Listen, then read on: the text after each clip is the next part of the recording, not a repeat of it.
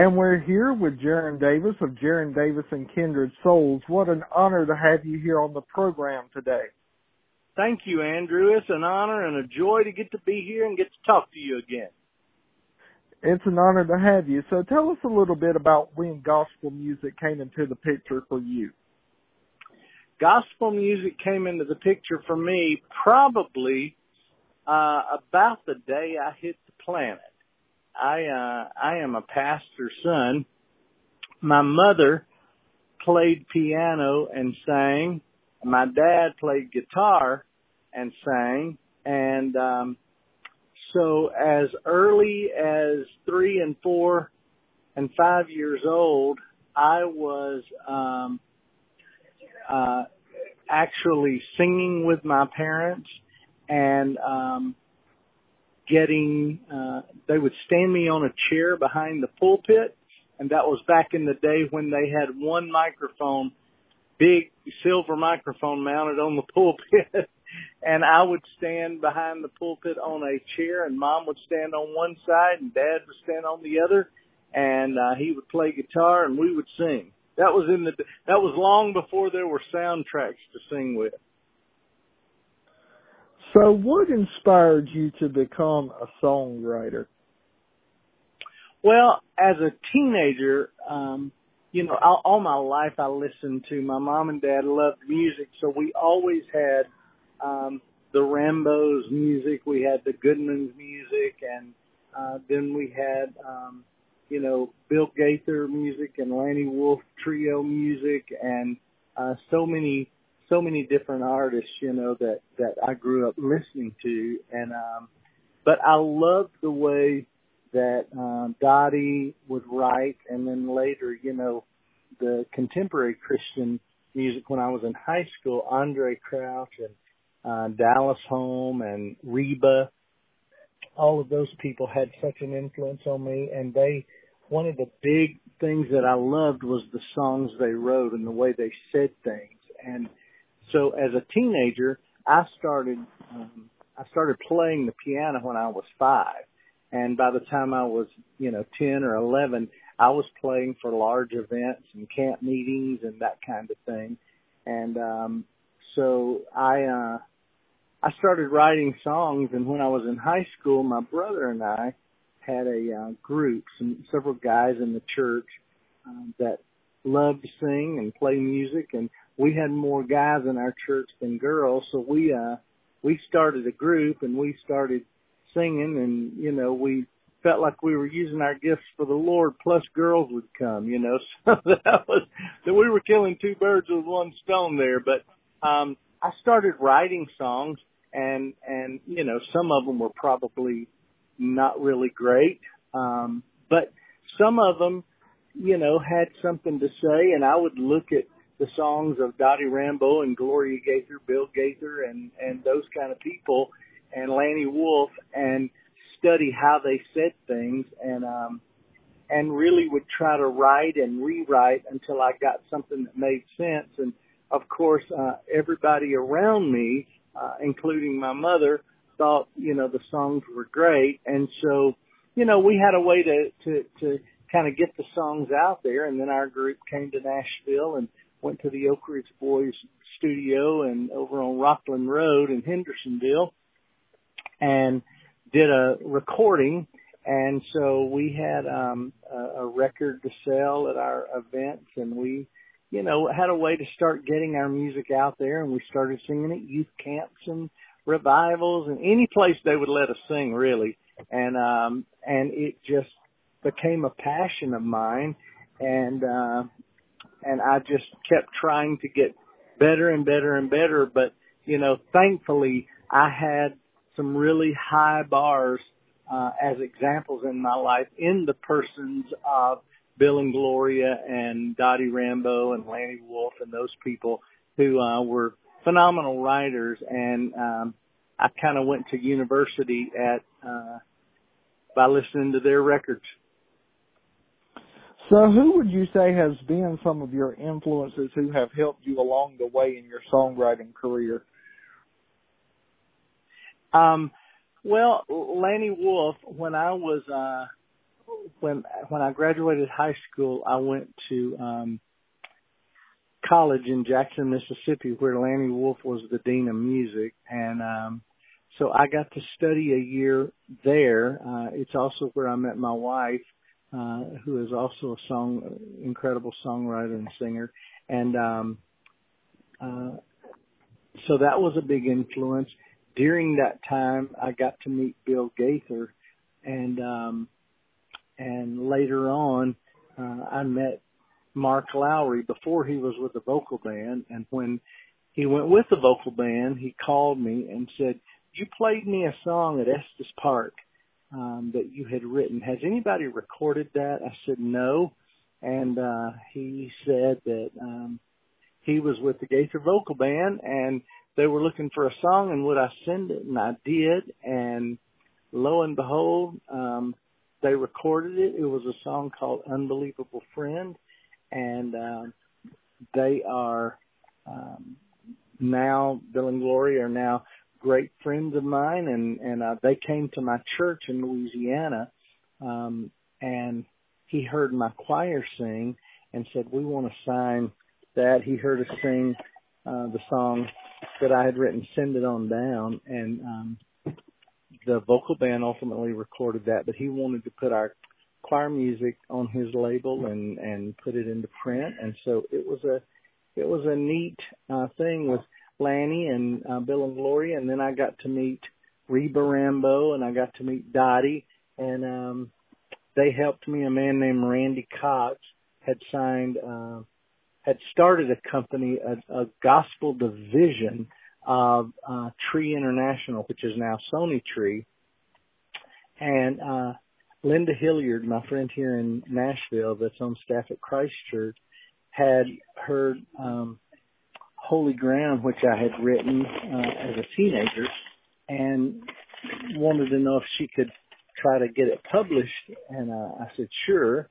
So she w- took it to him and they called me up and signed me and Gary Chapman and Michael W. Smith all the same week. So it was a it was a pretty um incredible thing for me as a young guy. I was, you know, 21 um and to have my music signed that early by such an incredible company uh and to have, you know, somebody working on my behalf was a was a real big um a real big positive um boost to my songwriting career and my uh, passion for trying to say something to um speak into the lives of people and try to use my gifts for the Lord and so uh, I boy it would if I started making a list of everybody that influenced me along the way there would be a lot of people and and that helped me along the way but those are some of the top people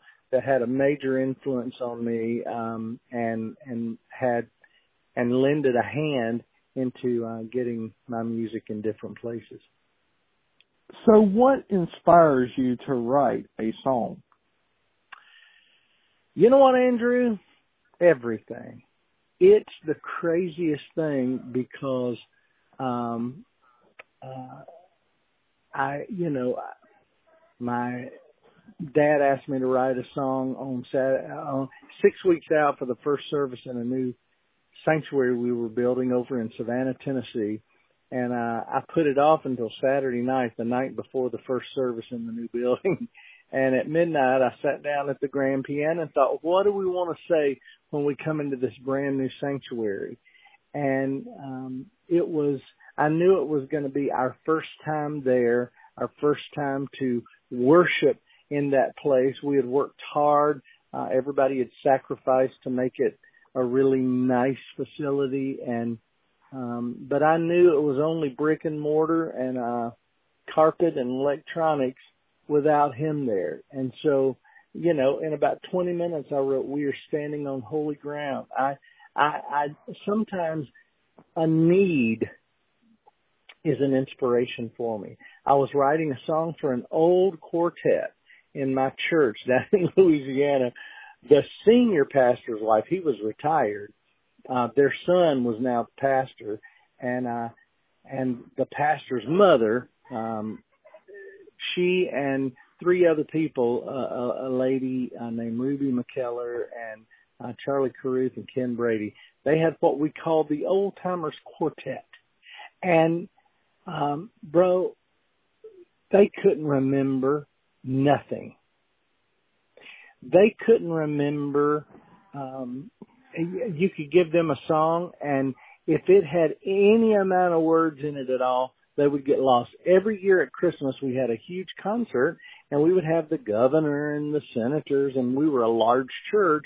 So everybody came, um, to our Christmas concert and I had all the different groups in the church. I would get them all a song and I, for three years, I tried to give them a new song and they would finally go, Geron, we just can't learn a new one. Uh, let's just do Beautiful Star of Bethlehem. And so on this particular year, I thought to myself, I don't know what y'all are going to sing, but I know what you're not going to sing. We are not doing Beautiful Star of Bethlehem one more time and make all these guests who come think we don't learn new music. And so I thought, how can I write them a simple, simple song that even they can remember? So I sat down at the piano and wrote them a song. They loved it. About a week later, I get a call from Kelly Nelon, and she goes, "Geron, we're getting going. We're getting ready to do a new project, and we really need some songs. Do you have anything?" And I said, um, "I I do. I'll send you some stuff." I sent them four songs. They recorded three of them. One of them that I just at the last minute decided to send was this one I had just written for this group in my church and I thought, well, it's simple, but maybe they'll, you know, I don't know, they may like it or not. If they don't, they don't have to do it. It was one of the songs they recorded. They did their album. It came out several months later. A radio station started playing this song on their record. Other radio stations started picking it up. It wasn't their single, but other radio stations started picking it up. And before you knew it, it was on the singing news. It went to number one in the nation. I got the plaque and everything, um, that showed it being the number one song in the nation. The song was, I'm glad I know who Jesus is. And it was written to meet the need of a group in my church that needed something really, really simple. But it wound up being something that God used through the Nelons to reach thousands and thousands of people. So I never um really understand where all the songs are going to come from. Sometimes I'm listening to a message and hear something that's an inspiration. Sometimes I hear a statement somebody says. I see a bumper sticker or sign. Sometimes I'm reading my Bible and see something that just a concept that just grabs me. Uh, sometimes I hear a melody and I just start working on the melody and then I you know have to ask for lyrics to to match the melody. But um it, it's a variety of places. But to anybody who is uh aspiring to be a songwriter i would encourage you to look everywhere. Look for things. When you're reading uh books when you're reading max lucado is a huge influence for me. He, his writings are just incredible. Um and i encourage you to do two things.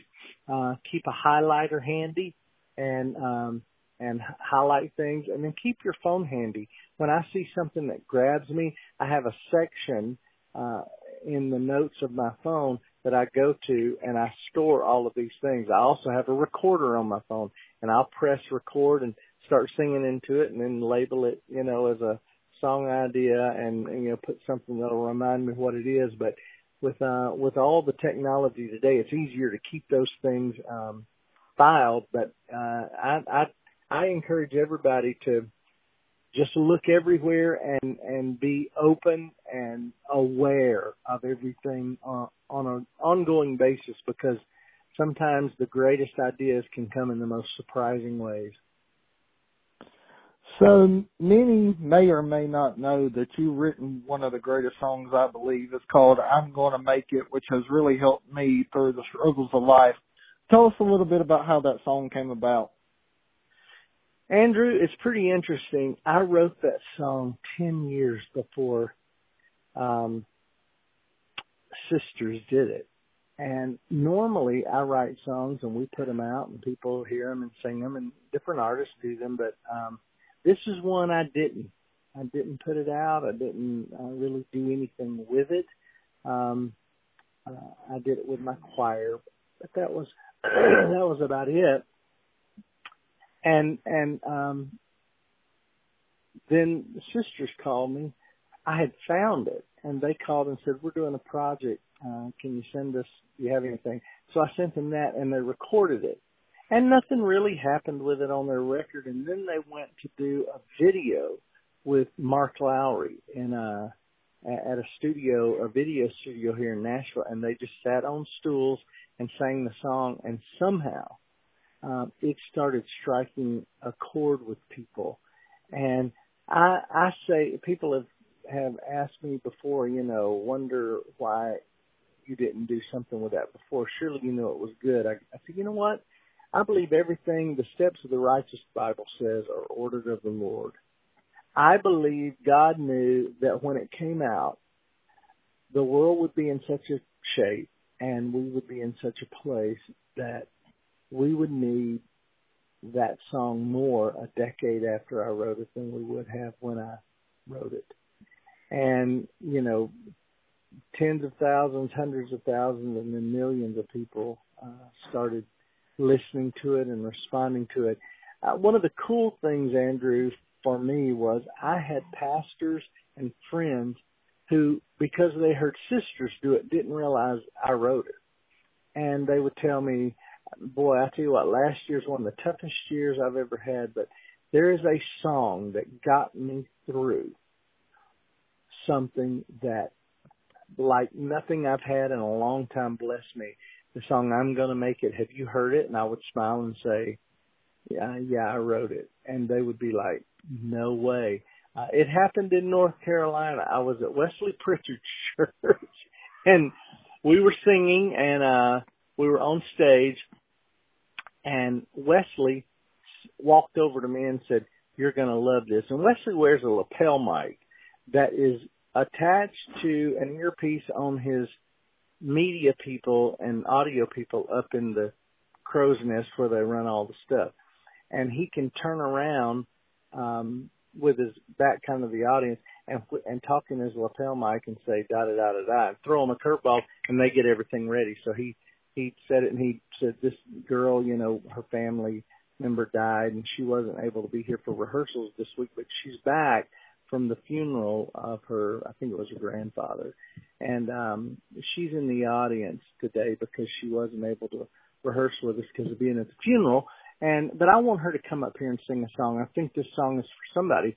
And they started singing it, and they had gotten, you know, Wesley and and uh, Heather and all the girls and sisters are are friends, and um, he had gotten their track, and they this girl started singing it and Wesley's daughter looks over at me and goes, Isn't that beautiful?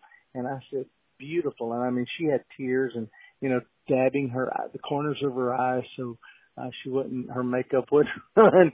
She said, "Isn't that beautiful?" I said, "Beautiful." I was talk I was talking about the girl singing. The girl was a fantastic singer, and uh, and then it gets to the chorus, and she looks over at me and says, "Oh, don't you love that?" I said, "Incredible." And she says, "Have you heard this song before?" And I said, "I wrote it." And she the the tears went away instantly. She got this drop dead look on her face and says, "Shut up." And I said, "I did." She marches across. Now this poor girl is still standing there trying to sing Andrew, and the crowd is you know in the moment and worshiping and being moved by this girl. She marches across the stage, taps her daddy on the arm, and says, "He wrote it." Wesley looks across the stage and goes, "Huh." Uh. And I go, yeah, I did. So at the end of the song, he goes, I did that song. I wanted Geron and Becky to hear it. Come to find out, he wrote it. And of course, everybody clapped. But that is maybe one of the highest compliments I've ever had to have people who didn't know I write, wrote a song to tell me that it blessed them. It got them through something. It, it was an encouragement and a strength to them. I had that from that song more than any other song because another artist released it before I did, and that that was a um, that was a an extra you know shot in the arm for for me as a writer to know that something I did was a blessing not only to the world, not only to people, a lot of people, but to people that I love that are that are close to me and friends of mine. So to hear you say that, Andrew, just means more than you can imagine, and I appreciate you saying that. So many may or may not know that you also have a group, Geron Davis and Kindred Souls. Tell us a little bit about how that group came about. Well, Kindred Souls is my wife Becky, my little sister Allison, and her husband Shelton. Allison and Shelton um, have been worship pastors since they got married. Um, they met at the same college that me and Becky did, and uh, I've known Shelton uh, almost all of his life. We went to youth camp together when we were kids, and um, grew up in a lot of the same circles. So um, it was funny. Uh, he knew me, but he didn't know my sister. We lived, you know, several hours apart, so he would see me at youth camp. But my sister was eight years younger than me, so he didn't know her. Um, and um, he was four years younger than me, so we were closer in age. And um, at college, he saw this girl walk out, and he told one of his friends that I'm gonna marry that girl right there. And um, and never realizing that it was my sister, and and you know we had been friends, but he he didn't know who she was. So they um they started singing with us when we started doing things for Integrity Music, and we would have them come in and sing with us, and then they started have we started having them do some events with us, and then do some recordings with us, and it just grew into a thing where, uh, you know, when I wrote Holy Ground at 19, um, which incidentally, Holy Ground this year uh, turns 40, and uh, so this is a big year for us. We'll be performing Holy Ground. Kindred Souls will be doing a concert uh, in the month of April at uh, Carnegie Hall in uh, New York City. So we're real excited about that. But um, we, uh, uh, when I wrote Holy Ground, my brother was 17 and my sister Allison was 11. And uh, they were both great singers. She was a great singer even at, at an early age. Of course, you know how people like all of us who grow up in it, we all start singing harmony by the time we're five or six. So uh she was a great little singer. So for her to come sing with me was just second nature and um so they started singing with us and they they uh lived in Nashville for 10 years and then they moved to Pensacola, Florida, continued to go out some with us but took a job at a church as a worship pastor in Pensacola. Um when their daughter got in high school, they really wanted to get her rooted and grounded in um in a good church. And and she did and met a guy there in the church on staff and they got married. So now they're on staff at a church in louisiana. Shelton and allison uh have been back in nashville now two years and are traveling full time with us again. So it's a it's a joy to have people that um you know not only that you love but that you like. And and uh we are we are best of friends and have a great time on the road and are getting ready to leave town um we're all uh, headed now to um, Mobile, Alabama for we'll do a choir workshop on uh, tomorrow with um, with all the worship team at a at a church down there, a great church, and then we'll um, sing on Sunday morning, and then do a night of worship concert with the choir and the orchestra on uh, Sunday night. So that's uh, that's what we do on a real regular basis, and we love it. So, any new projects in the making? Yes, we uh we have a new project um out that's uh, fairly new. It came out last year called Playlist, and Playlist is um is uh some of our most requested um songs through the years. It's sort of a best of. We've never done one of those, and uh, I'm going to make it on there. Um, we just celebrated last year the 30th anniversary of In the Presence of Jehovah, which is one of the first songs my wife and I wrote together. Uh, we did a 30th anniversary recording of that, a brand new recording. It's on, it's on there. Um, um, Mercy Saw Me, which is one of our uh, most requested songs is on there. Holy Grounds on there. So there's a lot of material on there. And then we have a brand new choir project that is releasing through Lifeway um, this week um, called uh, that we did at First Assembly in Fort Myers, Florida, with a choir, and uh, it's called Taste of Heaven. That's a live project. We sing on there. The choir is incredible. We had some friends join us. TaRanda Greene sings on there. Um, Evie uh, Tornquist, uh, everybody remembers little Evie. She sings on there with us. Larry Ford, uh, Angie Primm. So it's a it's a fun fun project um, for choirs. It's worship music and and fun uh, music to sing with a group or with your choir in church. So that comes out this week, and then we're getting ready to start a new um, a new album of worship songs that'll come out later this year. So we're always doing something, man. So to close out this interview, tell us how we can find out more about Geron Davis and Kindred Souls or your songwriting ministry.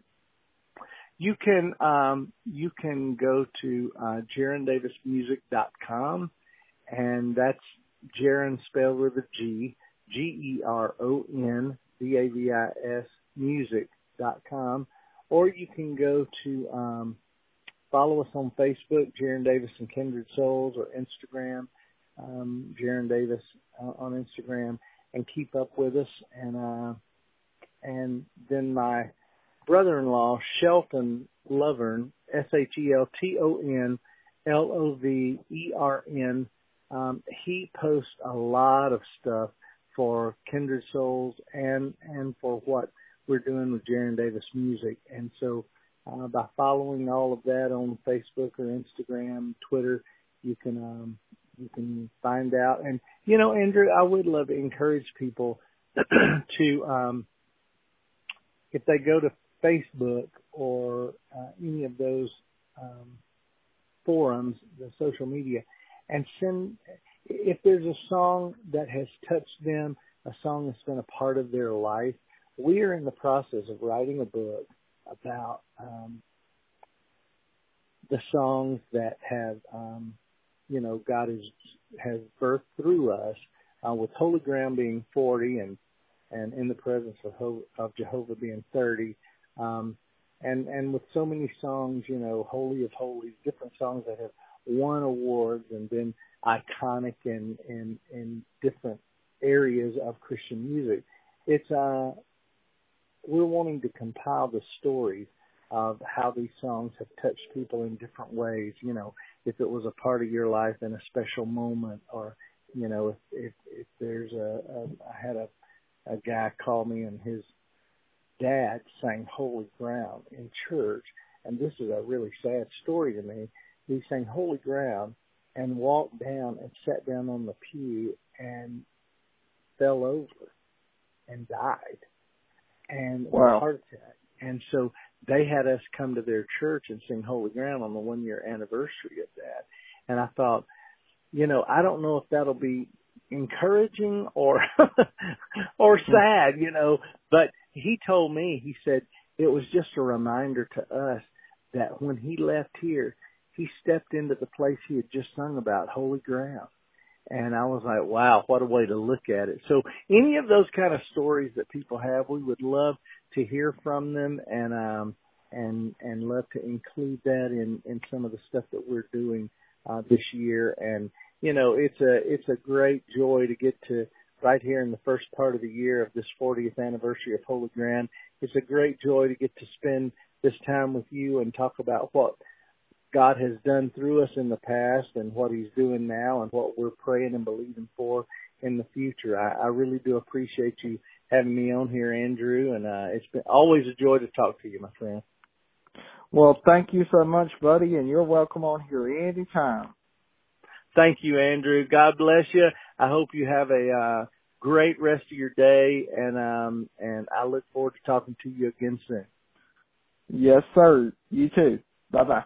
Bye bye.